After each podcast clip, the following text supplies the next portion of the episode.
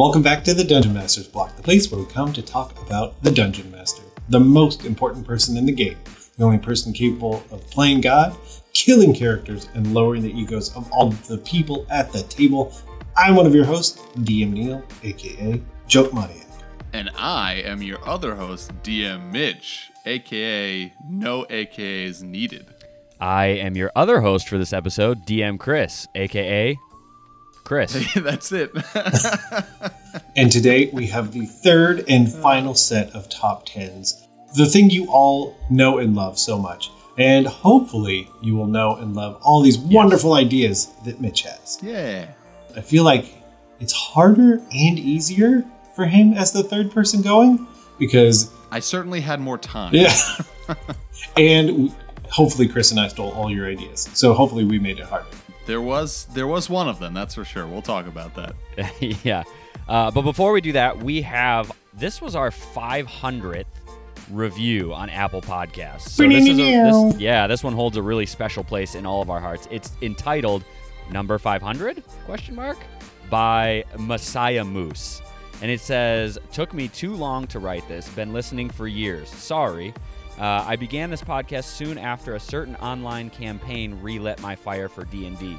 I was going to start a club with students because, you know, no one to play with, uh, and was a bit overwhelmed and frankly not up to the task creatively. You folks not only have excellent ideas, but encourage and inspire creativity as well. I still feel like I fall short more often than not, but every episode has something you can lift, drop into a session, and create something memorable. Thanks. Well, thank you, Messiah Moose, for being our 500th Apple podcast review. We're super thrilled that uh, you've been listening for so long. It's awesome. Man, all I can think of is Bullwinkle, the character of Bullwinkle. Oh, yeah. like, dressed up as Jesus with that name. So And all I can think is Invader Zim. Say Moosey Fate. Say Moosey Fate. I didn't think anything about moose other than Okay. they're from like Alaska and stuff. So you guys got me beat creatively. One last thing before we jump into the meat, friends, be sure to get questions in because next week is our AMA uh, episode that will be coming out. We want to have as many questions as possible so that you guys can get to know us. Uh, the hosts of the Dungeon Master block as much as possible. So be sure to get those in. You can email them to us. Uh, we would love to be able to have those read to us and answer them on the upcoming episode. I realized later, after we put out this calling, that it's really an AUA, right? Because it's Ask Us Anything, but that just doesn't Yeah, roll off the tongue. doesn't tongue roll off the quite tongue as well. Yeah, but what does roll off the tongue as well Yes. is it's time for the meat. I'm starving.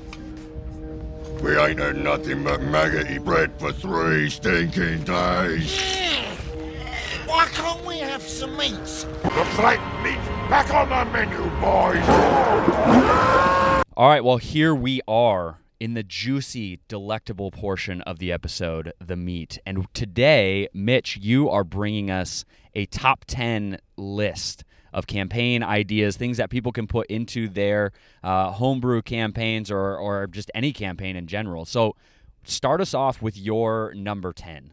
A lot of my top tens are actually what I realized they're kind of like settings for, well, for their settings or even like campaign worlds. And so my first, my my last one, my ten is entitled because you know with my ten, it's got to always have a fancy title. Sick Turtle. So the idea is there's all that mythology in that we have in the real world that uh, some religions believed that the world itself rested on the back of some sort of mythical creature. You know, the constant is like the the turtle is the one that people think of. But so if your world, if your homebrew world rests on the back of some mythical creature, whether it's a turtle or it's a giant ox or whatever it is, this whole idea is that that creature starts to get like fatally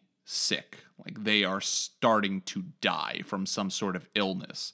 And if the whole entire world rests on the back of this creature, then in my mind, I think that that would start to affect the world in general. Like maybe the trees, all the all the plant life would start dying. Maybe all the animals that eat the plants would start getting sick, and then all the carnivores would start getting sick from eating those animals. Just seeing the repercussions of this world creature getting sick, and so that's that's a setting, but also uh, a call to adventure for your PCs to go out and figure out what it is that's killing this world beast. Yeah, that's a that's a fun idea. I mean, I I think you can if it's not going to be an entire world beast, I think you can shrink it down smaller Mm-hmm. too, and you could have like maybe islands in your world are made Hmm. up this way, right? And so one island gets sick and starts to die, and these people move to a different island and start to inhabit that one with people that are already existing there. And they tell them like yeah we moved here because the island that we had things just started dying. But maybe it's so large that people don't know that the islands are actually creatures that these are on the back Yeah. of. And all of a sudden the same disease starts to happen on this island. And the stories that these people were telling when they came here now they're starting to see. And it's like okay something's weird about this. Like we don't know why that's happening.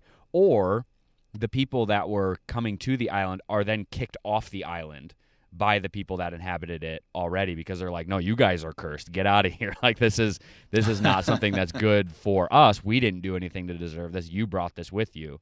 You know so i think there's a bunch of like fun little aspects. Maybe that's how they realize that the the islands are on the backs of creatures is because they start to figure these things out or they start to find their way underneath you know the island they're doing some diving things to f- see if they can figure something out and they discover this is a massive turtle that this land is on i think there's some fun fun opportunities there for them Well, the other thing I was thinking, obviously, using the, a creature like this, most likely your timelines are very long. And so then that's why people that live there don't really understand what's happening. But what if there's a younger one? And so as hmm. one dies, another one kind of takes its place. But then you're still doing that same concept of like, well, we have to move over there, but who can move over there? It's, is it large enough? Is it not? But that's just how the ecology of the world works and that's terrifying. That's so crazy. Yeah, that's crazy to think of like creating whether it's like they discover that that's what's happening or they know that from legends and so now they're building these spelljammer-esque airships, right? Because they got to travel through the cosmos because the the great turtle is going to give birth and that smaller world turtle is going to be floating out in the cosmos and they have to get to it. They have to escape their world turtle to get to the other Yeah. one. Oh man, yeah, like some uh, evacuation airships. Yeah, that's I yeah, I think that's disturbingly disgusting all, at the, all at the same time. But then it's like who gets to go? Like does the governments decide Yeah. that? But then you're not just bringing like technology with you that will work the same. Like you just are you're going to have to become super primitive again and try and figure all these things out because maybe all of the same natural resources that you had been using are no longer available and the, the hmm. technology that you have is no longer sustainable. You know, that Yeah, I feel like there's a like you you could tell it as a like allegory of how how we as humans have like messed up the earth like taking like natural resources, right? You could Sure. totally be like sit back after the campaign and be like, "Let's have a discussion based off of this campaign." But yeah, I think that's a fun idea, Mitch. Uh, I'm excited. What's your What's your number nine for us?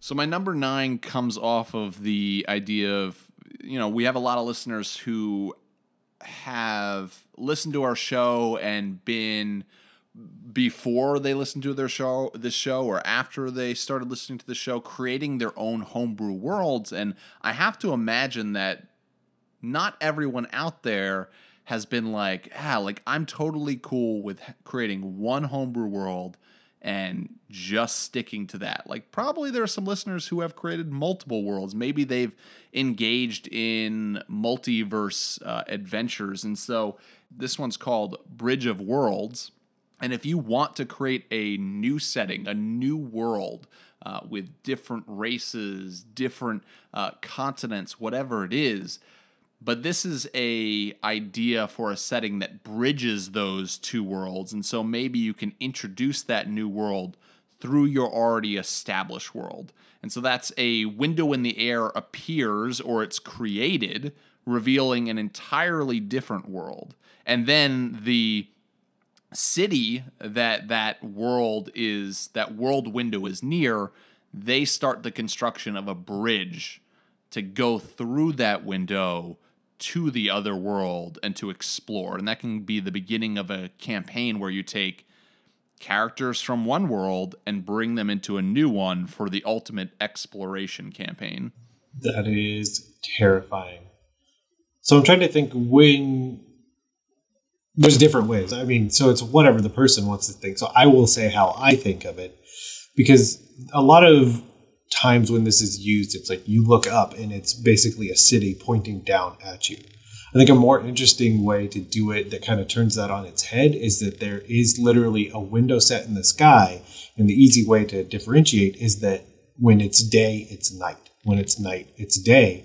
And so you Yeah. can't see what's there. Yeah. You don't see terrain, you don't see people. So, and then the idea of a more traditional style bridge being built and then getting finally getting high enough to see into this window. Oh, and then what do you find? Yeah. I mean, I, I my mind immediately went to what's on the inside of it. You know, I mean, there's so much possibility there. You could you could cr- almost like create an entire. Um, so th- this is where my mind went. The inside of there, it's like a journey from one place to the other, like a almost like a platformer sort of game where there's very dis- defined uh, parameters in which you can go, and you know.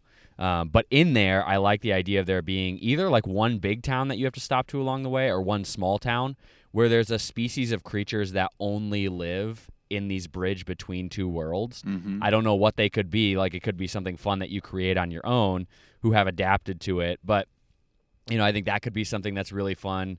Like these entire species of people that you meet for the first time and you never see them anywhere else ever because they only Yeah. live in this kind of time and space between worlds.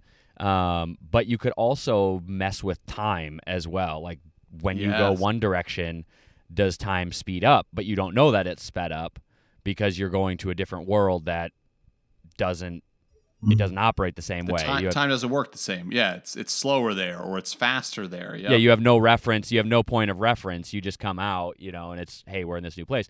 But when you go back, does it speed up again, or does it slow down on the way back, or you know, Yeah, when you come back, did you lose time or was it Right. like, what do you mean you've been gone for three years? You literally just left. Right. Right, because there's always that element of exploration where you have to lose something, right? Like you always lose time if you travel into the wilderness that you could be spending with family or friends or whatever. So I don't know why traveling between multiverses wouldn't be any different, you know? Yeah. So adding that time element in there, but it also gives you the ability for time to either move faster or does one of these time rewind for you? You know, that could be really interesting too. Like you get to now go back and you have information about things that are going to happen in your world that haven't yet happened because you already lived them, but because of this travel, things have moved backwards in time. That there's so many fun things that you could do with what happens when they travel in between the two places.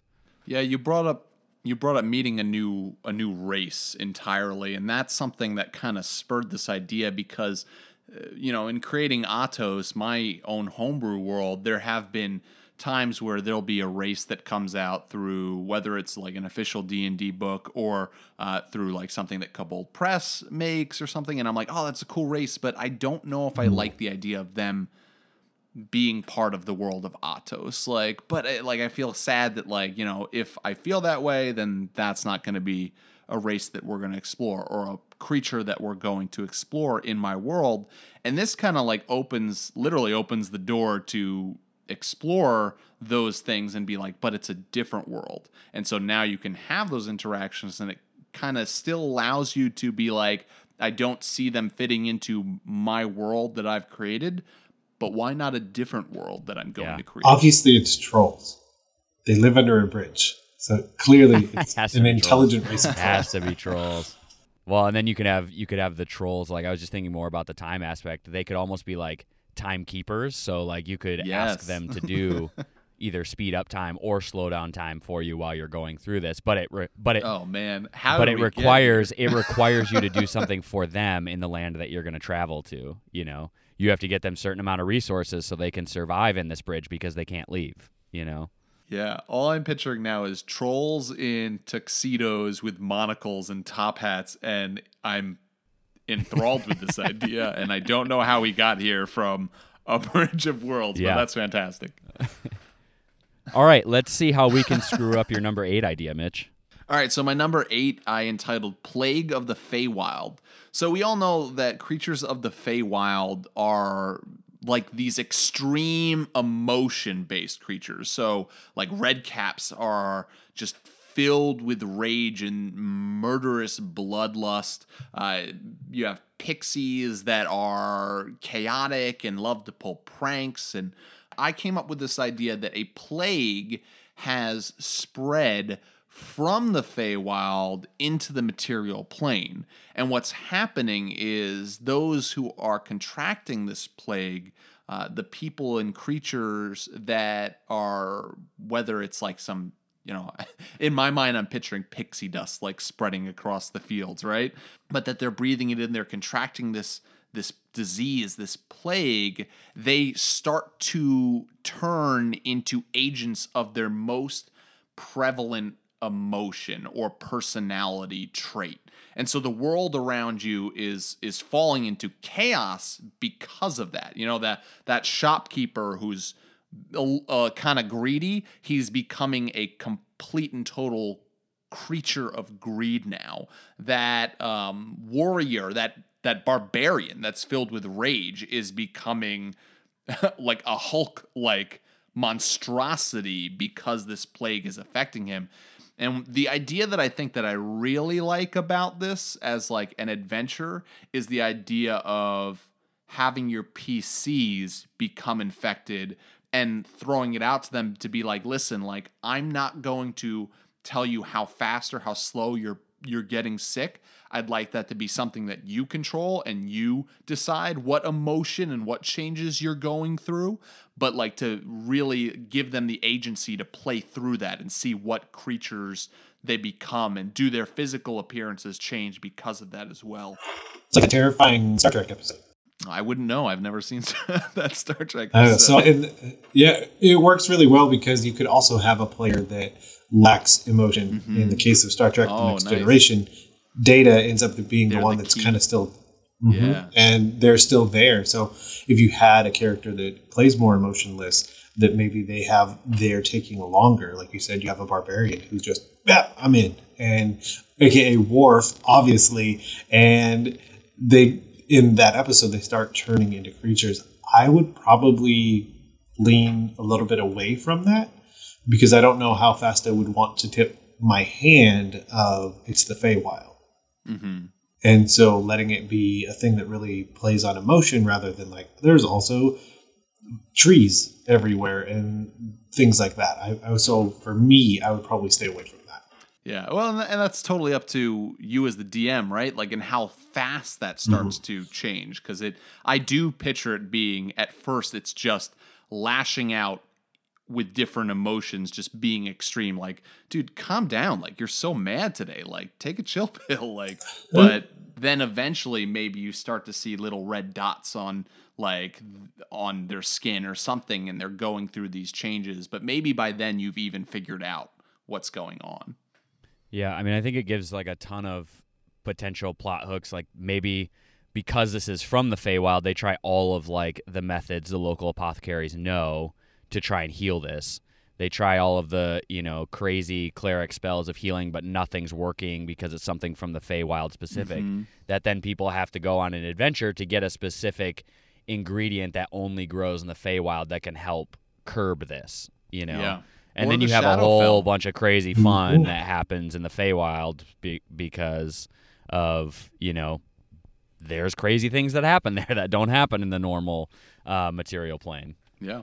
Or maybe the adventure is to go to the Shadowfell, which is like, you know, you're you're going to the opposite of the Feywild Oh, because gosh. you've got to bring back something that is going to dampen You have to release Yeah. a different a different disease Yeah. on the planet Uh-huh. to, Dude, to level that, I mean, everybody that could again. be a crazy moral like choice of Totally. like this could work or this could backfire on us.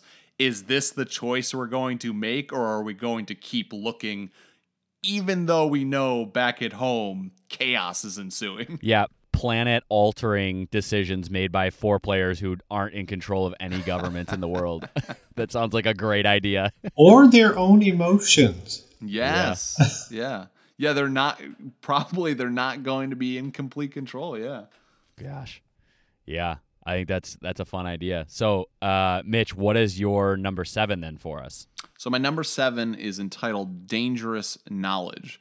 So a while ago, I came across uh, lore surrounding Dungeons and Dragons about, and I don't know if either of you guys are familiar with this. Neil, you've been playing way longer than either of us have, so I assume you probably have. But around tenth level magical spells, um, and so this idea is that around the world, ancient tombs containing powerful tenth level magical spells are being found.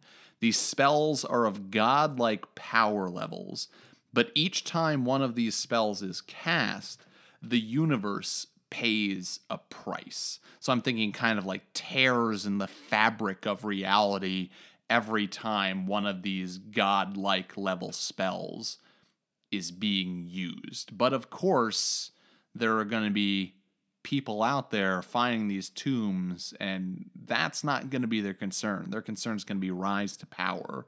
So that's kind of a setting idea that I feel like you know you could you could change how your world is being affected with just these tombs that start to pop up everywhere. Yeah, I mean, it sounds like it almost sounds like there's like a magical arms race that's starting Mm, at that yeah. point that you're trying to, like, like all of the countries of the world are trying to either one figure out how to combat against these things, or two are sending people out to find them either for nefarious reasons or because they want to store them and not have them ever be used. You know, I think there's that element of it.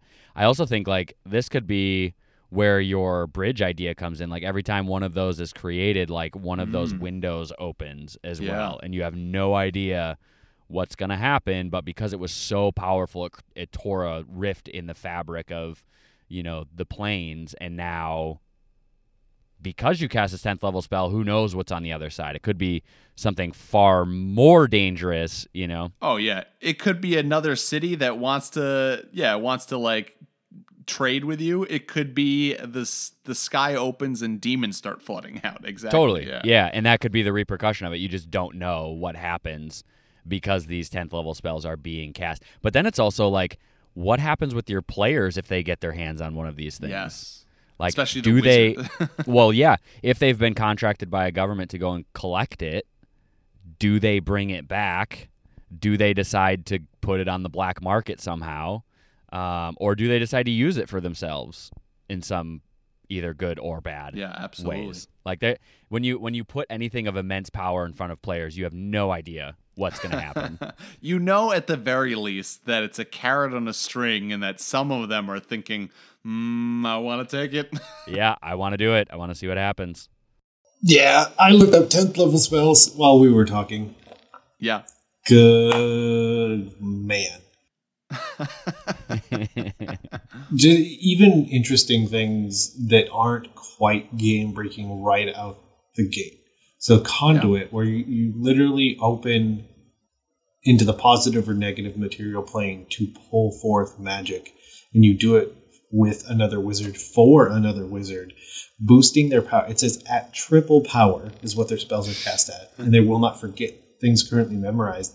Also, you could double the magic of a magic item by doing this. Yeah.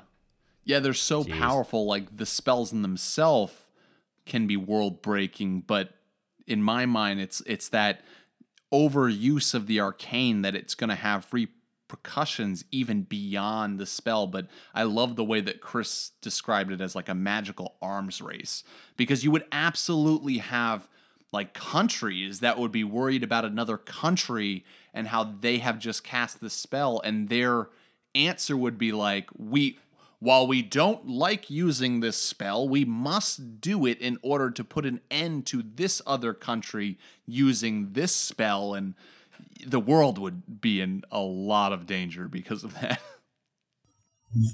totally. Yeah, Yeah. the idea that it would also take uh, amount of as well, and even looking at it from hiring the players to be the people that go get the resources necessary to be able to maybe cast the spell. Well, and what happens if a resource is wrong, right? Like, oh, we got the blue crystal, but we were supposed to get the red crystal, but then you cast the spell anyway. Does nothing happen, or does something even more crazy happen. Spell failure on a 10th level spell level. Something called Yeah, deity or- bind, where you literally link your life force with the power of a chosen god. Yes. I saw There, that one. e- even if you choose a major god, there's a 55% chance it will work. Also, if you or the god die, you both die when it happens. Oh, Well, now the gods are getting involved in in what's happening in the material plane to a degree that they weren't before. Like it's now you have gods worried about mortals. Yeah. Well, and the idea of it says here there are also those religious, yeah, there are also those that will seek out a god linked individual to kill them, hopefully eliminating a rival god. so many things could go horribly wrong with this, and I love it. I love it. Oh, we know you do, Chris, because we remember your top ten. Oh, I know. I know. They're good. They're good. Yeah. So, Mitch, what is your number six for us? My number six is actually something that I s- actually ran uh, for my players for the first time, and it's a continued adventure. Uh, the idea of the unending dungeon, a magically created dungeon that has absolutely no end. Adventurers go as far as they can, collecting loot and getting stronger as they go. When they eventually die, a new room is created where they are that room's boss battle. So any adventurers that die in this dungeon, they become part of it and they become another obstacle so that if this is something that you want to create to run players through, if you play with uh, players that have already played in it, they're they're gonna know that eventually they're gonna come to that character that they created a while back as a boss, or even like playing with new players and being able to be like, yeah, that boss that you just defeated, that was this person's character uh, from another playthrough that we went through. Does that make sense? Yeah, that does make sense. I, I like that idea a lot um, because anytime you can bring black, bring back old players' characters, it's always, especially if they're still in uh, the campaigns with you in the future, it's always just fun to watch their face light up Yeah. and to know, like, you know, you and I both do epilogue nights, but Yep. it could be one of those things that, like, a character went through this dungeon that you didn't realize went through Yeah. this dungeon afterwards, or yeah, a party their that ending was ambiguous, so you you kind of have that freedom. Yeah. yeah, their ending was ambiguous, you know, or it could be one of those things that like maybe their character did die, but we never explained what the afterlife was like. And for adventurers, this is one of the options that they have in the afterlife. Oh And man, so- that'd be cool. And so Yeah. every every adventure party gets to see how far they go once they are all dead. Yeah, maybe maybe you have to reach this level of prestige to get to it, Right, but like right. in the afterlife, certain adventurers will be able to get to this Right. never-ending dungeon. Yeah, which could be a really fun yeah fun way just to be like and now this is where we we get to rest and like maybe they don't their characters don't spend all day every day but like they're called upon when somebody finally does Yeah. make it that far into the dungeon again that they're just like zapped back there and now they have to do their dungeon quest you know as a part of their afterlife responsibilities yeah, it'd be cool to tie it into a god specifically. Like I'm thinking, like a you know, Vikings like are like all about Valhalla. Like I imagine like a, a certain battle uh, or dungeon delving type god. The characters that worship that god like that's their idea of the afterlife if, if they follow that god well that they will in the afterlife become part get to go through this dungeon and then eventually become part of this dungeon uh, of the afterlife this unending dungeon like what a cool like idea of a quote unquote heaven for a character to be constantly like yearning for when they pass on right Yeah. the idea of making it. I would also uh, trying to think of the right words because you want to tie it back to certain mechanics in fifth edition. So I would definitely use the term plane, and that way you can do planar yeah. travel or plane shift or things like that to get players there or potentially get players out. And the idea that it is certainly this heaven kind of situation for certain creatures, but then also having the players' ability to go like in and out whenever they want. I like the idea too of, you know, you have that saying that we say here that it's like, oh, you can't take it with you. But to this type of character, like their thinking is like no absolutely every every piece of loot and magical equipment i will be taking with me to my final dungeon delve and whatever i collect there will become part of me as i become part of the dungeon as well like that they're going to be kind of like yeah no this sword that i have this magical uh, sword that i can throw in return like that's going to go with me to the afterlife as i go through the dungeon Okay, we have to talk about it. Would it exist in both places? In the idea like the that material plane and heaven in the idea that you go and there's this character going through this dungeon and they go to swing their sword and it's gone because someone has raided the tomb. Oh gosh. oh man And then but the but the reverse concept is potentially true because you're just sitting there and they pick up a new sword and it shows up on the material plane. Yeah, that's well that leads to more like religious um ways that people are you know, like we if when I die I need to be buried in a tomb it needs to be sealed tightly like if people take my sword I'm not going to have it in the eternal dungeon like so yeah like burial is really important to these these worshipers of this god in this dungeon. Yeah, that's interesting. and what qualifies as item? Oh, i'm just i'm thinking of so many things. Like is there basically a way that you can now communicate? Because you can send things back and forth if you will. Is it like we're watching the lake house with keanu reeves and sandra bullock? I mean pretty much. This is not the turn I thought we were going to. nope but i had to so we should probably move on to the next idea after my terrible Yeah. statement Yeah, this is number five, right? Yeah, so my Okay. number five. So this is the one, Chris, that I had to change because I recognized that my idea was pretty much on par with your idea about um, a the gods creating this arena battle, right? Like Oh, sure. for Yep. mortals. And so and we we talked about that and we kind of riffed and and I I realized that the the ideas that I threw out about your top 10 were completely from my top 10 so i was like oh i need to change this completely. So but we're sticking with that idea that the gods are creating this arena battle but i'm going to take it a step further and say that the most powerful beings of each universe because i've entitled this the tournament of the multiverse have been summoned by the gods to do battle their prize the prize for the winners is the continuation of their chosen universe. And so you're bringing together all different characters from different multiverses into one place to do battle. Maybe it's like this this world in between worlds.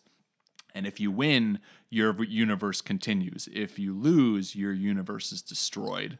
Show me what you got Now, okay, so speaking of TV shows, I mentioned it during Chris's last uh, top 10, but this is 100% influenced from Dragon Ball Z Oh, yeah, Super. 100%. Uh, the plot of this. Totally. I wasn't sure. Yeah, I knew Chris said he hadn't watched it, uh, but but I love that idea, and I love the idea of like with the multiverse imagine having your players I, I think this would be a great adventure at the end of an adventure. You've you've gone with these characters and you go okay now what is the next step? We've finished the campaign. They've become really powerful. Now you take them to this multiverse battle.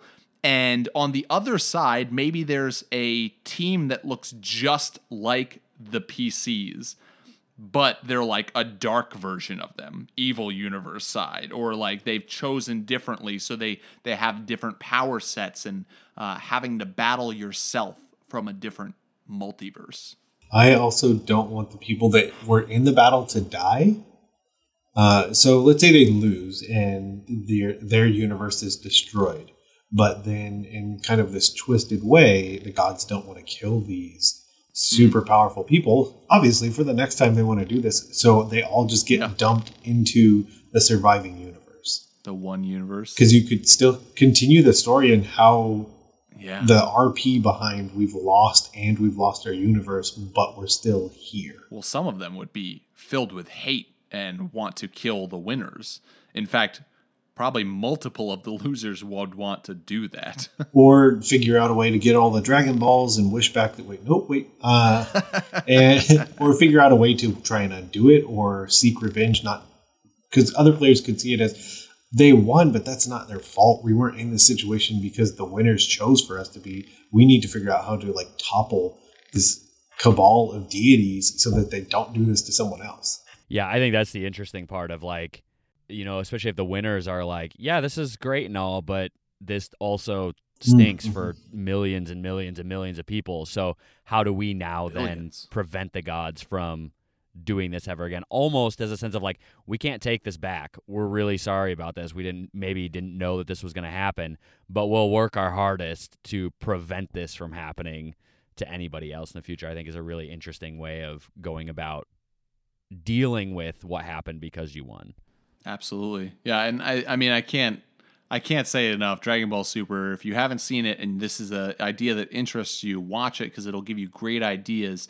I just imagine the role playing opportunities of your you're having these PCs uh, role played by players, and especially if they're good characters with good hearts, like having to fight for their universe, knowing that every time they take down an enemy, it's another universe that might potentially then be destroyed because of it. Yeah. Like the toll that that's going to have as they're going through this battle. And yes, they may be winning, but in a very different way, they're not.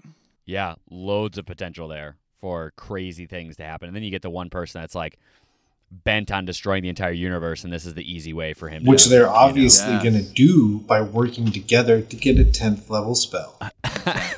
that will then Boom! open a A bridge. Frieza right yeah. yeah. oh, man. All right, Mitch, what is your number four for us? My number four is actually something that you could tie into, especially with Neil's idea of uh, number five and taking all of the champions, uh, well, and even the losers that were part of that battle and putting them into one world. Because my number four is drafted by the gods. The gods are at war and they have chosen the material plane for their battleground. Some gods fight, and mankind is little more than insignificant casualties. But some gods are recruiting mortals to their cause, what are they doing with them? Yeah. So using them as as the Right. army or a, yeah agents uh, among. Um, I mean, it, I've always liked the idea of god weapons, and so Right. I'm imagining gods granting mortals uh, these these god weapons and sending them off to assassinate other gods. Infinity Jeez. Blade. Yeah. yeah. But I, I just imagine like what happens after all of the war is done. Like if gods just start going mad and start handing out all of these powerful weapons and items and now it's done and over with, like do the weapons disappear or do now all of these people just have items, you know? Or ooh, or instead of 10th level spells, were these people when they died buried with their weapons and now those are start the things that are starting to resurface again in the future Mm. tying that back in to another one of your top tens. Well, and I think that yeah, and I think that this would be a good eps- like a good idea if you wanted to take this top 10 idea and run with it to listen to I don't remember the exact episode, but uh, the episode on Death of a God with uh, Aram that we had Yeah. because we had so many good ideas about that and yeah, if you're being part of a god army and you destroy another god, that god dies and that god is the god of the forest, do then all the forests start to die? Or then the other question of like, can somebody then take up that god's mantle and become that god? Um, there's all these yeah repercussions, and certainly this this war of gods that your PCs are now recruited into should have consequences that are world altering and universe altering, good and bad.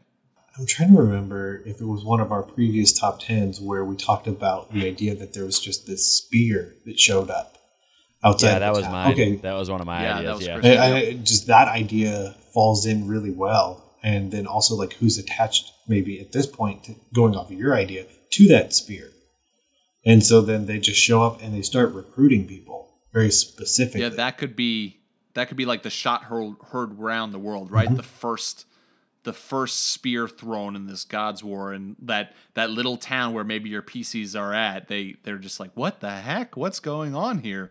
And Yeah. then from there, it starts to become clear that the gods are fighting, and they start coming into your little town, and some of them are recruiting, and yeah, it could be a, a good catalyst event. Yeah. terrifying. That's great. so, Mitch, tell us about your number three. My number three is entitled The Darkness Below. A curse falls upon the world, and the surface of the planet is covered with a deadly mist. Go watch the movie The Mist, I guess. Yeah, right. uh, not the TV show. Uh, civilization had to move to the skies. Airships, gargantuan golems with cities on their backs. This is now where mortals live and fear what lies below. Yeah, my mind is like running wild with like why is the mist there or is well, it why is it? Yeah, why is it dangerous? Is it poison? Yeah. Right. Are there creatures within it that like are just so ridiculous? Like, so can adventurers in this world go down to the surface and survive for a certain amount of time? Maybe there's jobs that adventurers have to do to go to the surface to bring back materials, but it's just such Yeah. a dangerous place. Or yeah, is it completely you can't go down because it's just like it's just so deadly you'll die as soon as you go down there. Yeah, I mean my my general thought is like I don't like the idea of it being poisonous. I like the adventure aspect of like still being able to go down there. And Mm-hmm. so, you know, is it like something from the Underdark has leaked out and Yeah. now like all of these creatures that they didn't know about down below the depths from the depths of the earth are now able to come out and that's why because they can't see anything because it's so dark and so foggy that they can't see anything but these creatures are able to just run wild. And so Oh, people either have to create ways to disperse the fog to go and get materials real quick or they have to just by trial and error figure out when the safest times to go into the fog are uh, to get what they need and bring it back to either the floating islands or the golems or whatever sorts of ways they're now Yeah. living above the surface I don't know if this is scientifically accurate, but we've all heard that idea of um, certain fish will grow to a size that will fit their environment, right? Like with Yeah, fish goldfish tank do and things that. like that. So, like, yeah, so it is. Like, Yeah, a lot of- true. a- like if you take A a, lot of fish will, yeah. So Yeah, throw like uh, Oscar, which is a really common one, like based on the size of your Okay. tank. Obviously there's a limit, right? Yes. Like they're not just gonna. But Yeah, totally, So yeah. with that idea and with what you just presented, Chris, like now I'm imagining like in this dystopian world, adventurers going down to the the dark mist covered surface, and a beholder being this gargantuan beholder coming at them, right? Because maybe that's part of the Underdark was that beholders were the size they were, but now having freedom on the surface world, they have grown and mutated to be hundred eye stalk beholders that are like ginormous in size. and so, this, this picture that I have in my head is just of like a beholder submarine that like can't can't stay out in the light for too long. Yes. But like all of a sudden you'll just see one eye stalk pop up above the above the Yes. mist and like look around, see if there's oh, any that's great. people coming and then go back down underneath. But like you could have creatures that do that all the time. Like you could have like for example, uh, you know, if you had a big worm all of a sudden, like a, a purple worm or something that now is not confined by Oh, the space that gosh, it's a in. world but you see like you see like part of its its back like crest over you know the fog and you're like on this floating island like nope not a good time to go down right now you know? Because Well, you're seeing all of these creatures that are like barely breaking through the fog now because they're not constrained by you know the the limits of the under underdark that's well, terrifying. there lies a, a job that adventurers have to go down because you know if the if the city on the back of the golem needs to go somewhere, well, these giant world worms are creating holes in the planet, and we don't want like we can't see the ground because of the mist. So we have to go down and make sure that there's not a giant worm created hole in front of the golem that he falls into, and the whole entire city is destroyed. So just like making sure that the way is clear for the the golem city to walk because of creatures that oh are yeah wreaking havoc upon the planet. yeah Jeez. Also, I just thought about like like twenty foot tall drow, but then I was like, no, that's dumb. Uh, oh gosh But 20 foot tall mind flayers, giant Oh, mind flayers. Yeah, now right. that is a different story. terrible terrible idea terrible idea put it back in your brain So, Mitch, what is your number two for us? So my number two is actually a campaign that I really would like to play at uh, point in the future for my own world, um, and I have called it the world before the world. So the the question here is if you have a homebrew world what was your world was there a world before the current state of the world. Like how did your world come about? Was it created by the gods? And was it just nothingness before? Because if the answer is yes it was just nothingness then maybe this one isn't for you but what was the world like before the current world came into existence? So for my world uh, the the gods came and they shaped the world of Atos into what it is, created the mortal races. But before they got there, the world was this completely devastated place that was a war zone between giants and dragons. And so when they got there, the giants had all but lost the war, and the entire world was covered in in ash and covered in dragons and so the new gods coming in they chased all these dragons away. So I would love to play a campaign where my players, unbeknownst to them, are playing giants in this world before and have there be a reveal somewhere along the line that they are giants and they're fighting dragons constantly, and that this is Atos before Atos came to be. What are you guys' thoughts on? Obviously, it doesn't have to be that specific way, but a world before the world type of campaign or setting. Yeah, I think I think it's important to think about what was there before, like, because it sounds like you're talking about what was there before the humanoid races yep. of like the world that you know we normally think of. But I think it'd be interesting, like, no matter what your, um, what's the word I'm looking for? Like, if if you were to take your example for for what you have, if all of a sudden like because I know you have a multiverse, if somebody from a different universe like sometime later traveled here and then they were like the mm-hmm. small people in the midst of dragons and Goliath and giant races and like either the giants or the um dragons are trying to recruit them because they're so small and undetectable to like do the dirty work yes. for them you know like yeah. that could be really interesting i think to play that sort of campaign well it, it makes me think of that old Twilight Zone episode where you have the person.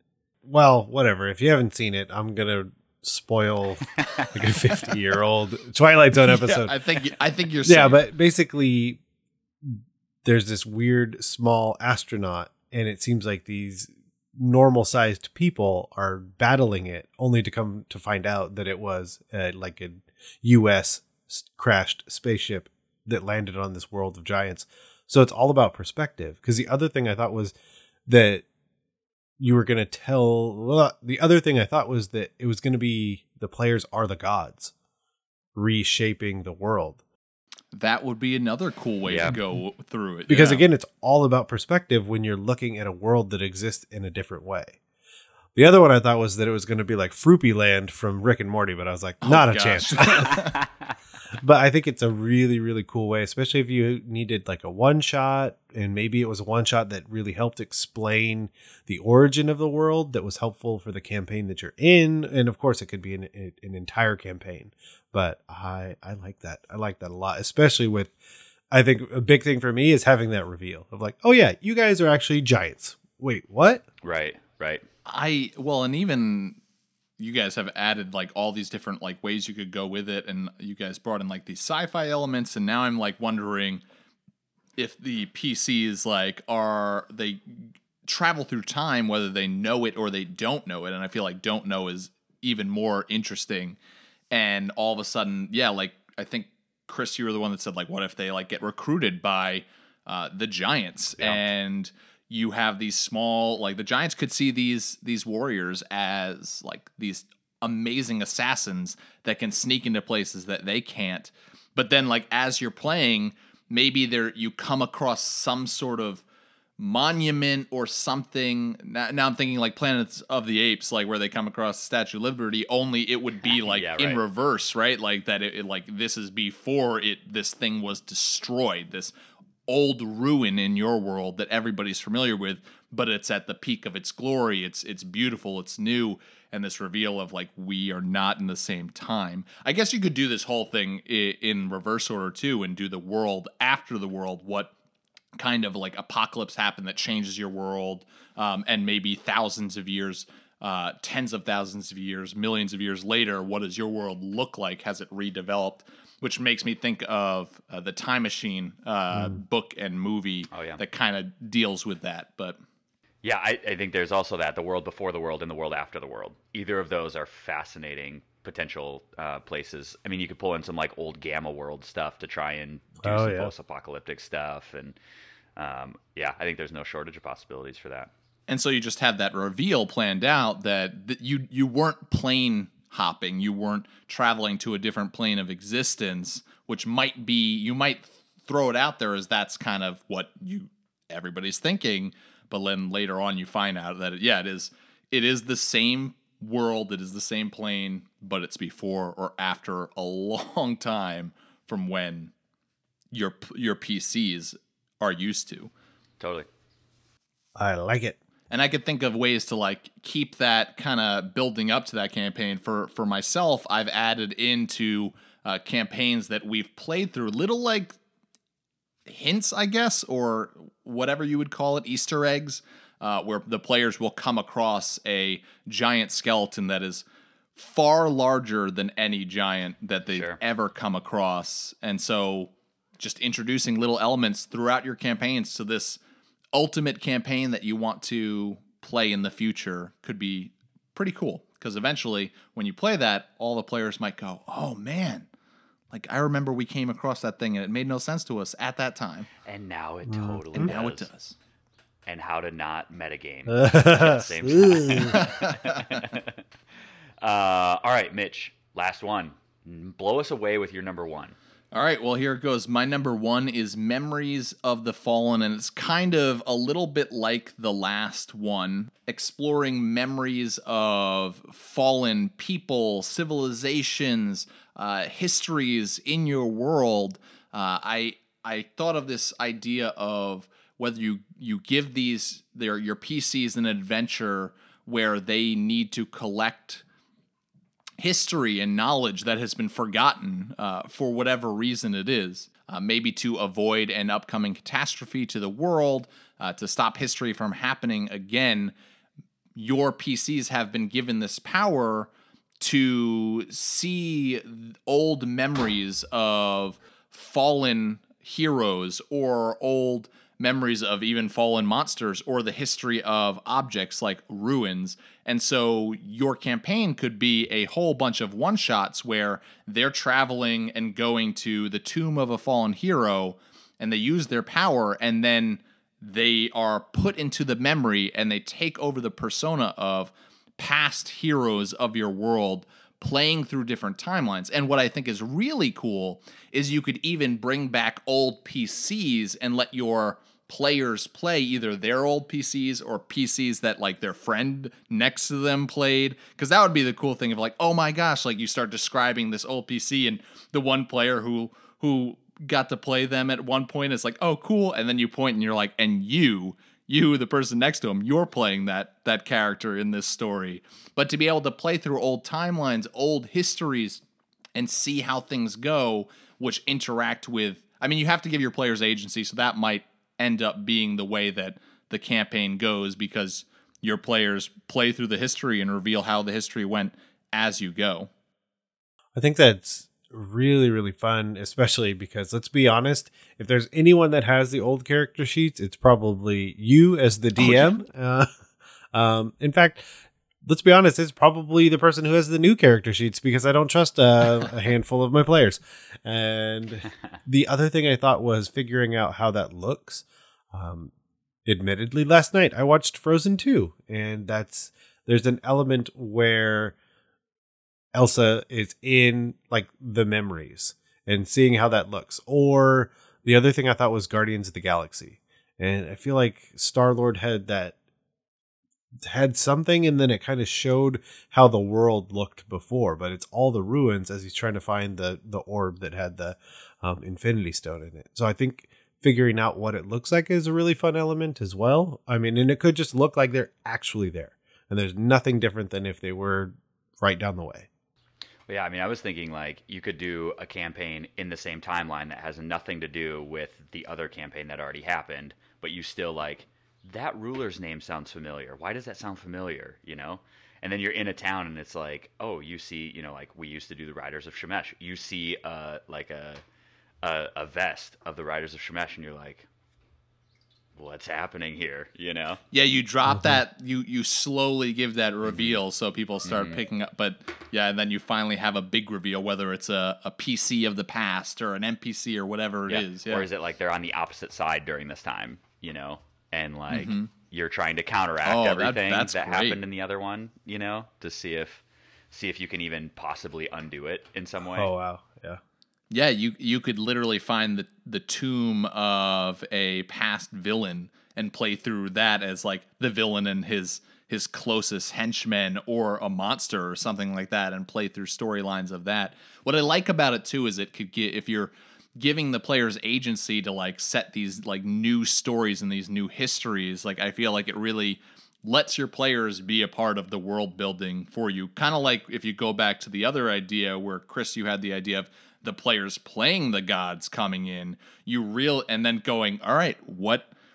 I mean, this would have to probably be with a without a predetermined map, but if they were then able to create the world as they saw fit, you're really giving your players a lot of agency to create a world um, the way that they want to create the world and the histories.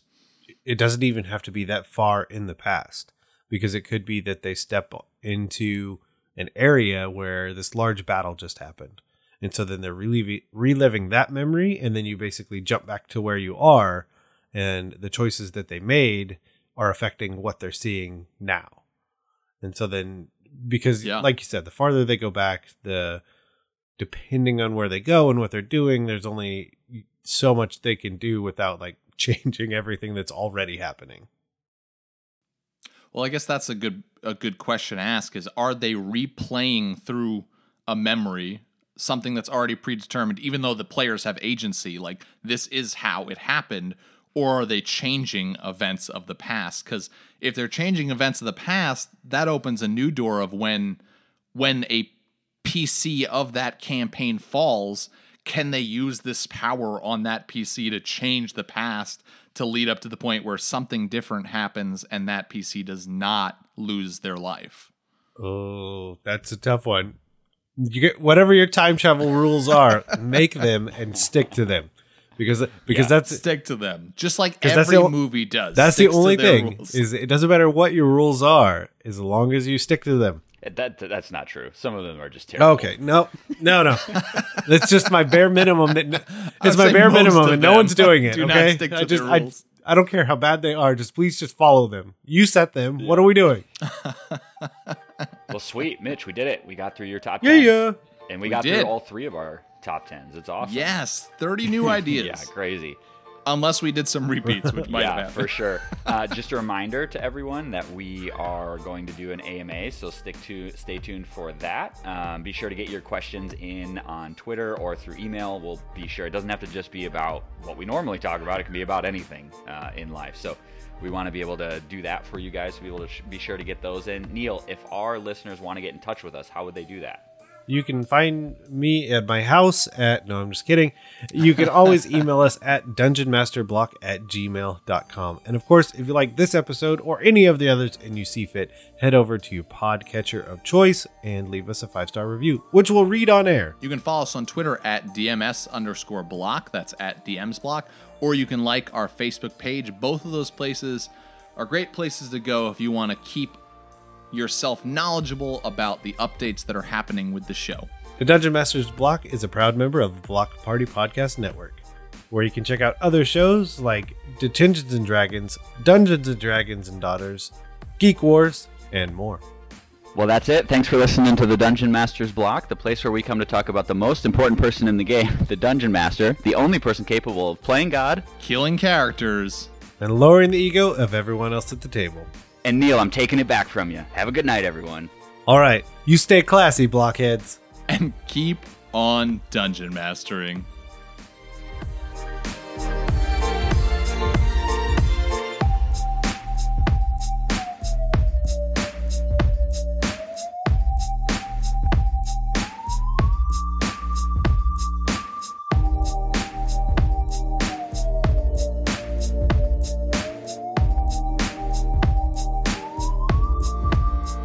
Not inspiration, it's not wisdom, and it's bad advice. To help balance magic items in the game, if it's not on the mini, it's not in your inventory.